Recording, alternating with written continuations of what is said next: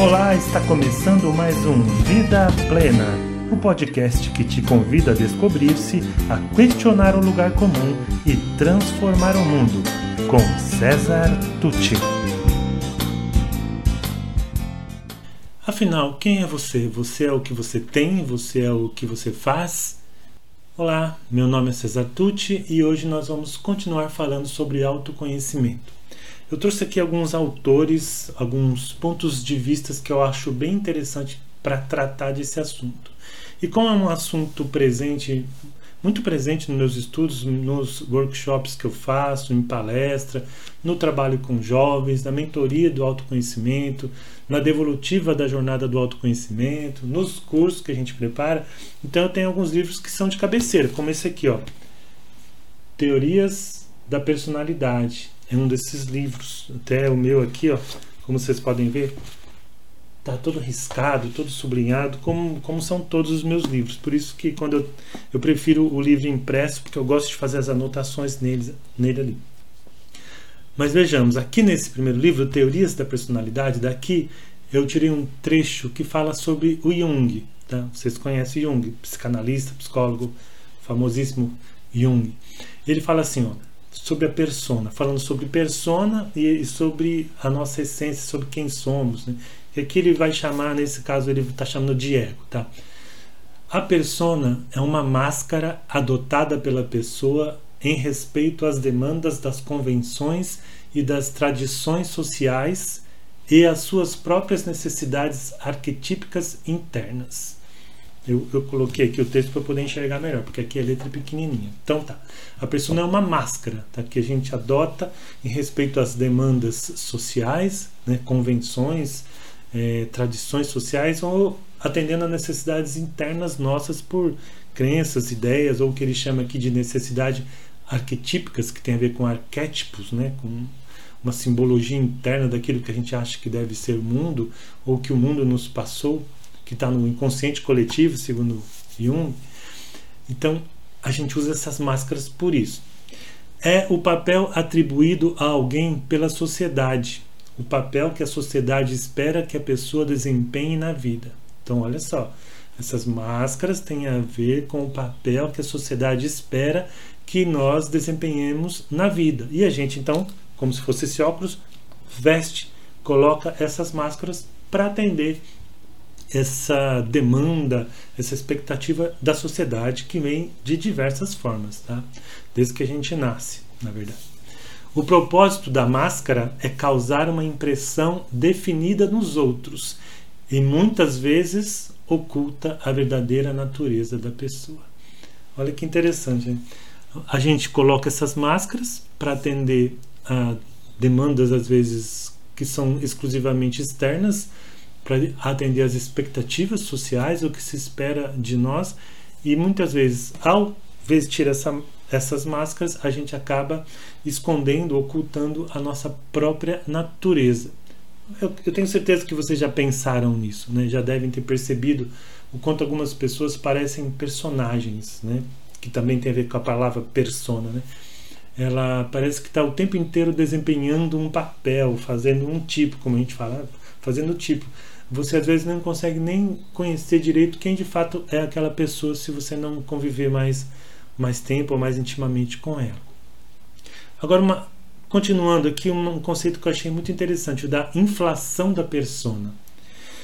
Porque é normal, tá? A gente, todos nós desempenhamos papéis sociais e, e, de certa maneira, vai até um certo nível, vestimos uma máscara, né? Estou ali como o chefe ou como um, um alguém que está coordenando um projeto, de, desempenhando determinada função social, como um político, ou como um policial, ou como um, um professor. Eu, de certa forma, é, preciso me vestir desta, desta máscara.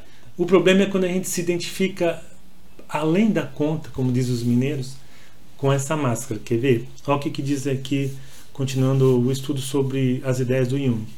Inflação da persona. Se o ego se identifica com a persona, como acontece frequentemente, o indivíduo torna-se mais consciente do papel que está desempenhando do que de seus sentimentos genuínos. Vou repetir, hein? a gente se identifica tanto com a persona, com a máscara, com a personagem, com aquele papel social que a gente está desempenhando, que às vezes a gente está mais consciente desse papel, dessa máscara, dessa persona que a gente está desempenhando ali, do que dos nossos sentimentos mais genuínos, daquilo que se passa mesmo conosco. Ele se aliena, ele, o indivíduo, se aliena de si mesmo e se torna um mero reflexo da sociedade ao invés de um ser humano autêntico.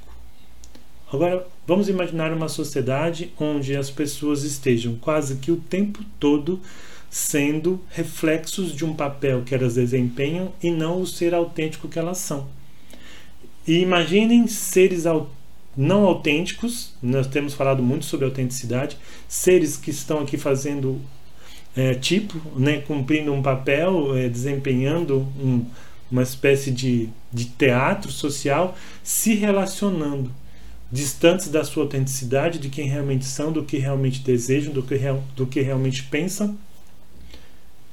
Que futuro vai ter esse tipo de relacionamento? Né? Provavelmente teremos problemas. Isso tudo me fez lembrar de um livro. Esse eu não tenho aqui impresso, eu tenho ele é, digital. Eu tinha ele impresso, mas a gente emprestou e não voltou, não, não lembro mais para quem. E eu recomendo muito para vocês todos lerem e para vocês darem para os seus jovens lerem também, lerem também. Se chama O Cavaleiro Preso na Armadura, do Robert Fisher. É super interessante esse livro. E ele conta, eu vou tentar não dar muito spoiler, ele conta a história de um cavaleiro que se orgulhava da sua brilhante armadura que ele ilustrava o tempo inteiro. Ele adorava aquela armadura. Ele achava, ele vivia salvando donzelas, matando dragões, conquistando, vencendo batalhas com aquela armadura. Então ele achava que o tempo inteiro ele tinha que estar com aquela armadura, porque se houvesse alguma necessidade ele já estaria pronto para agir, tá? Mais ou menos o que acontece com a gente, né? A gente às vezes quando entra numa profissão, a gente se encanta tanto com aquilo, a gente se envolve tanto com aquilo, ou de certa maneira somos tão pressionados a estar o tempo inteiro lidando com aquele problema, que a gente começa de fato a, agir como se a gente estivesse o tempo inteiro cumprindo aquele papel social, mas aí em todas as é, lugares em que estamos. Então, eu que trabalhei no banco durante 31 anos, é o caso daquela pessoa que está lá na cama com com a esposa ou no jantar com a família, mas está no WhatsApp tratando do, de problemas do banco. E ele acha que tem que ser assim, senão ele vai ser menos, talvez ele não seja promovido, talvez ele não seja considerado. E talvez isso seja uma verdade mesmo, porque a sociedade se aproveita disso. Então é algo é, contra o qual a gente deve, deveria se rebelar, na verdade, e não se acomodar. Um, uns trechinhos do livro aqui, ó. Com o passar do tempo, o cavaleiro tornou-se tão enamorado de sua armadura que começou a usá-la para jantar e muitas vezes para dormir. Algum tempo depois, ele nem mais se importava em tirá-la. Pouco a pouco, sua família se esqueceu de sua aparência sem a armadura. Parece uma coisa boba, né? mas olha como é profundo. Pouco a pouco, as pessoas da família, aquelas mais íntimas, não sabiam mais quem ele era sem armadura. Só conhecia ele se ele estiver é, através da armadura. Bom, foi necessário que ele fizesse um trabalho intenso em relação a isso, porque a sua esposa um dia disse para ele: Olha, é o seguinte, o seu filho não tem mais pai praticamente, ele não te conhece mais. Eu também não te reconheço mais, eu só vejo a, a, a, a sua aparência, a sua armadura. E se for para continuar assim, eu não quero mais continuar nesse relacionamento. Acontece que, que, o cavaleiro amava aquela sua esposa e ele falou: Puxa vida, então isso é muito grave, né? Não imaginava, tal. Aí vai toda um, uma história que vocês vão ver lá.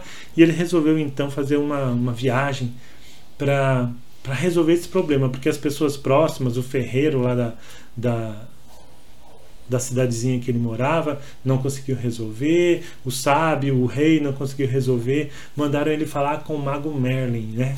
O famoso mago Merlin. E logo de cara assim ele queria resolver isso com pressa. E o Merlin disse uma coisa também que eu achei interessante. Olha, paciência. Faz muito tempo que você a usa. Não dá para se livrar dela da noite para o dia. Então, se você já está aí pensando, puxa vida, né? Eu, se for pensar bem, eu tenho seguido pelo caminho muitas vezes vivendo mais uma personagem do que realmente quem eu sou, cumprindo mais o desejo dos outros do que o meu, sendo o, o César, no meu caso, né? O, o Tuti da Caixa Federal, ou a Helena da Embraer, o sei lá, o João do Banco do Brasil, mais do que realmente quem sou eu. E Agora eu preciso saber que para fazer essa jornada de redescoberta quem sou eu, eu vou precisar ter paciência, porque a coisa vai virando, como se diz no piloto automático, e a gente faz sem perceber. Mas veja bem, essa é uma questão que afeta a gente que já está numa idade mais madura e até as pessoas mais velhas, porque vejam bem, a pessoa que fica chega na idade de se aposentar, por exemplo, Vamos supor que ela se identificou tanto com aquele papel social que ela desempenhava, vai, voltando ao meu exemplo, 37, 40 anos, tem gente que se aposenta com 40 anos de banco, né? Então, 40 anos trabalhando na Caixa Econômica Federal, sendo gerente, então fazia parte do seu papel é, coordenar projetos, é, digamos, entre aspas, mandar nas pessoas, né? É, fazer gestão sobre as pessoas, tinha um, uma vaga no estacionamento garantida, tinha bônus, tinha um bom salário, enfim, status social, é, e isso de repente termina, a pessoa se aposenta. Né? Ela pode se, se contentar com o que resta disso, ou seja, a aposentadoria, o que ela acumulou de patrimônio, mas ela pode, por outro lado, sentir um enorme, um enorme vazio, porque ela estava tão identificada com aquele papel social que agora ela cai no limbo. Porque em casa ela não é a gerente, ela não é, ali ela, ela volta à vida, ao que ela era, a, a essência dela, na verdade, né? Dizendo. E onde está essa essência? se ela em algum momento se perdeu e se misturou a tal ponto com aquela máscara que ela já não sabe mais nem quem ela é. Bom, mas isso afeta também os mais jovens. E eu até falo sobre isso no meu livro. Até outro autor que eu trago aqui sou eu mesmo, tá? Nesse livro. É, faz sentido para você, cuja capa é escrita de cabeça para baixo de propósito, como uma provocação, porque os jovens, é, eu, eu, quem já leu o livro, é, eu, eu recomendo, no, tem um capítulo que começa, o primeiro capítulo, com o título Sim, Você é Alguém, que fala de uma jovem que uma vez, em choro, em prantos, disse: Mãe, eu não sou ninguém, eu não sou ninguém. Porque ela estava se cobrando, porque ela não conseguia um emprego, ela estava formada, mas estava desempregada há um bom tempo, como está acontecendo agora, não havia emprego, não havia oportunidades, ela não conseguia trabalhar nem na área dela, nem em nenhuma outra área, dando despesa em casa, os pais tendo que quer sustentar ainda nessa idade. E aí ela teve essa explosão de, de tristeza e até um certo desespero, dizendo: Eu não sou ninguém. E eu aproveitei para falar nesse capítulo sobre os papéis sociais, porque nesse momento o jovem, o jovem realmente ele está no limbo.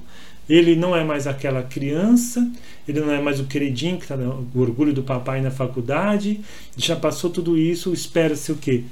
que ele conquiste uma profissão, que ele conquiste um bom cargo, que ele comece a, a constituir patrimônio, que ele case, que ele tenha filhos, é, que ele faça, enfim, aquela trajetória já padrão que a sociedade determina.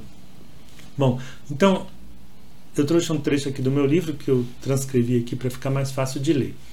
Quando eu falo sobre papéis sociais. Olha lá. Os papéis sociais são formas de comportamento previamente estipuladas para os indivíduos de uma posição social específica e são parte do que o sociólogo francês Émile Durkheim chamava de fatos sociais, que em resumo são maneiras de agir, maneiras de pensar e de sentir definidos pelos grupos sociais. São expectativas, são convenções, são definições que estabelecem e impõem critérios externos que exercem poder de coerção sobre o indivíduo. São produtos da vida em sociedade. Nossa, ficou. É, palavras difíceis, né? mas em outras palavras, é o mesmo que nós falamos sobre as máscaras, sobre o que Jung falava sobre a persona. São é, exigências, convenções da, da sociedade, modelos criados pela sociedade que nos são impostos esses papéis sociais, né? E que, e que mudam conforme a posição social, né? Igual esse jovem que eu estou falando. Se ele for um jovem de classe média, então se espera tudo isso que eu falei dele, por exemplo, né? Bom, é, numa segunda parte eu falo aqui, ó, eu não sou ninguém, que eu já contei o caso, revela uma grande angústia ligada à questão de identidade, que nesse caso se apega e se confunde ao papel social. Então, quando o jovem diz eu não sou ninguém, é, é uma grande angústia, gente. Você sabe o que é você falar para você mesmo eu não sou ninguém? Nós, seres humanos que temos tanta ânsia de pertencimento, de autorrealização, de estima, de autoestima, e, e dizer para nós mesmos, e pensar e sentir assim, eu não sou ninguém, isso é muito grave. Né? Então, está ligado a uma questão da identidade ligada ao papel social. Eu acho que eu só terei uma identidade e só terei valor se eu estiver desempenhando um papel social. Então eu digo para os jovens, ó, é preciso deixar claro desde já, nós somos muito maiores do que os nossos papéis sociais e você é imensamente maior do que qualquer papel social. Outra coisa que eu falo com eles, ó, se, se, os, se, os, papéis sociais são produtos da vida em sociedade, então eles são criação humana, certo? Se são criação humana, estão sujeitos aos paradigmas, à cultura humana vigente numa época, numa sociedade. Portanto, a gente pode questionar esses padrões, esses, esses paradigmas, a gente pode e deve questionar. Porque se são papéis criados pela sociedade, então estão sujeitos a uma visão de mundo dessa sociedade. E como é que essa sociedade vê o ser, vê o ser humano? Normalmente, né, está bem evidente, a gente é visto aí pela sociedade de uma forma muito utilitarista, né? criados como peças de um sistema para produzir lucro, riqueza, fazer um sistema de consumo e produção é, rodar incessantemente. E aí eu diria para você, esse tipo de sociedade utilitarista, materialista, mecanicista, é, que te vê dessa forma, você vai dar a ela o poder de definir se você é ou não alguém? Então fica isso aí para refletir e é uma reflexão que eu faço com os jovens. Eu trago um outro autor aqui, o Eckhart Tolle, que escreveu O Poder do Agora e também O Despertar de uma Nova Consciência. Quando ele fala em, logo no início aqui em como às vezes a gente cola a nossa identidade às coisas, por exemplo. Tá? Ele até dá uh, um exemplo de uma senhora já com uma, uma, uma, maturidade que perdeu um anel e ficou desesperada. Não pelo valor material do anel, o anel não tinha um valor material assim, mas ela ficou desesperada, desequilibrada, desestruturada por ter perdido, perdido aquele anel. E quando ele a questionou, ela disse: é porque era um anel da minha avó, né, é, é da, da família, então como é que eu vou seguir em frente sem esse anel? Né? E ele tentou primeiro argumentar: puxa vida, na sua idade isso não devia mais se preocupar tanto, era só um anel, tá? mas aquilo não, não adiantou. E aí ele fez algumas perguntas para ela que eu achei bem interessante. Ele falou assim: ó, você compreende que terá que abandonar o anel em algum momento, talvez brevemente, afinal ela era já, já uma senhora de idade. É, há uma provocação filosófica grande aí nessa pergunta. Porque a gente se apegar a títulos, a, a, a própria máscara, a, aos próprios papéis, mas também a coisas, como se elas fizessem parte da nossa identidade, como se elas nos conferissem algum valor, é muito ilusório, ainda mais sabendo que em algum momento a gente vai deixar tudo isso aqui, né? Então, essa é a primeira parte da pergunta. E depois ele continua, ó, olha, olha que interessante, porque eu quero deixar essa pergunta para vocês refletirem. Porque todos nós estamos perdendo né, muitas coisas nessa época. A pessoa que você é se tornou diminuída pela perda? Ele fez essa pergunta para a senhora, né? A pessoa que você é se tornou diminuída pela perda? Tá, você gostava daquele anel, tá, tinha um significado afetivo muito grande, era da sua avó, é, talvez tinha uma pedrinha bonita ali, talvez fizesse menção à sua profissão, né? A cor tal é profissão tal, como tem aqueles anéis que, que os profissionais alguns usam. Ok, isso tudo dá para entender, mas você é menos por não ter mais aquele objeto? Não faz sentido isso, certo?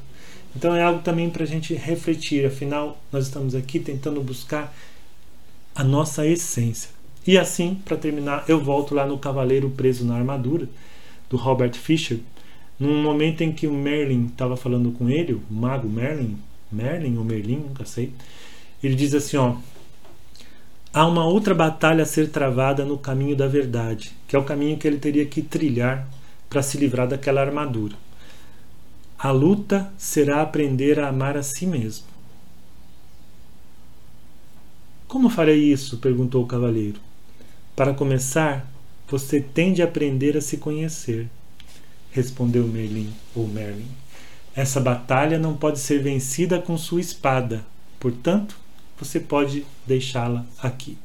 Porque o cavaleiro estava é, se aprontando para sair pelo caminho da verdade em busca de si mesmo para tirar aquela armadilha, que aquela, aquela armadura, aquela armadura tinha grudado, grudado nele de tal jeito que ele não conseguia tirar. Portanto, não adianta, não é a força da espada, não é a força de decreto, não é por fórmulas mágicas, não é tomando ou comendo isso ou aquilo, é, não depende de você seguir determinado guru cegamente, não é um encontro de você com você mesmo. É um trabalho de reflexão profundo, leva tempo, vai exigir muitos espaços de silêncio, muitos altos encontros de você com você mesmo, mas sim também com alguém que você confia, com seu mentor, com leituras, com meditação, enfim, tudo isso que a gente tem falado há um tempo aqui. Ok? Então, fechando, espero que vocês tenham gostado. Observa se você não está preso numa armadura também que você, quando quiser tirar, não vai conseguir tirar.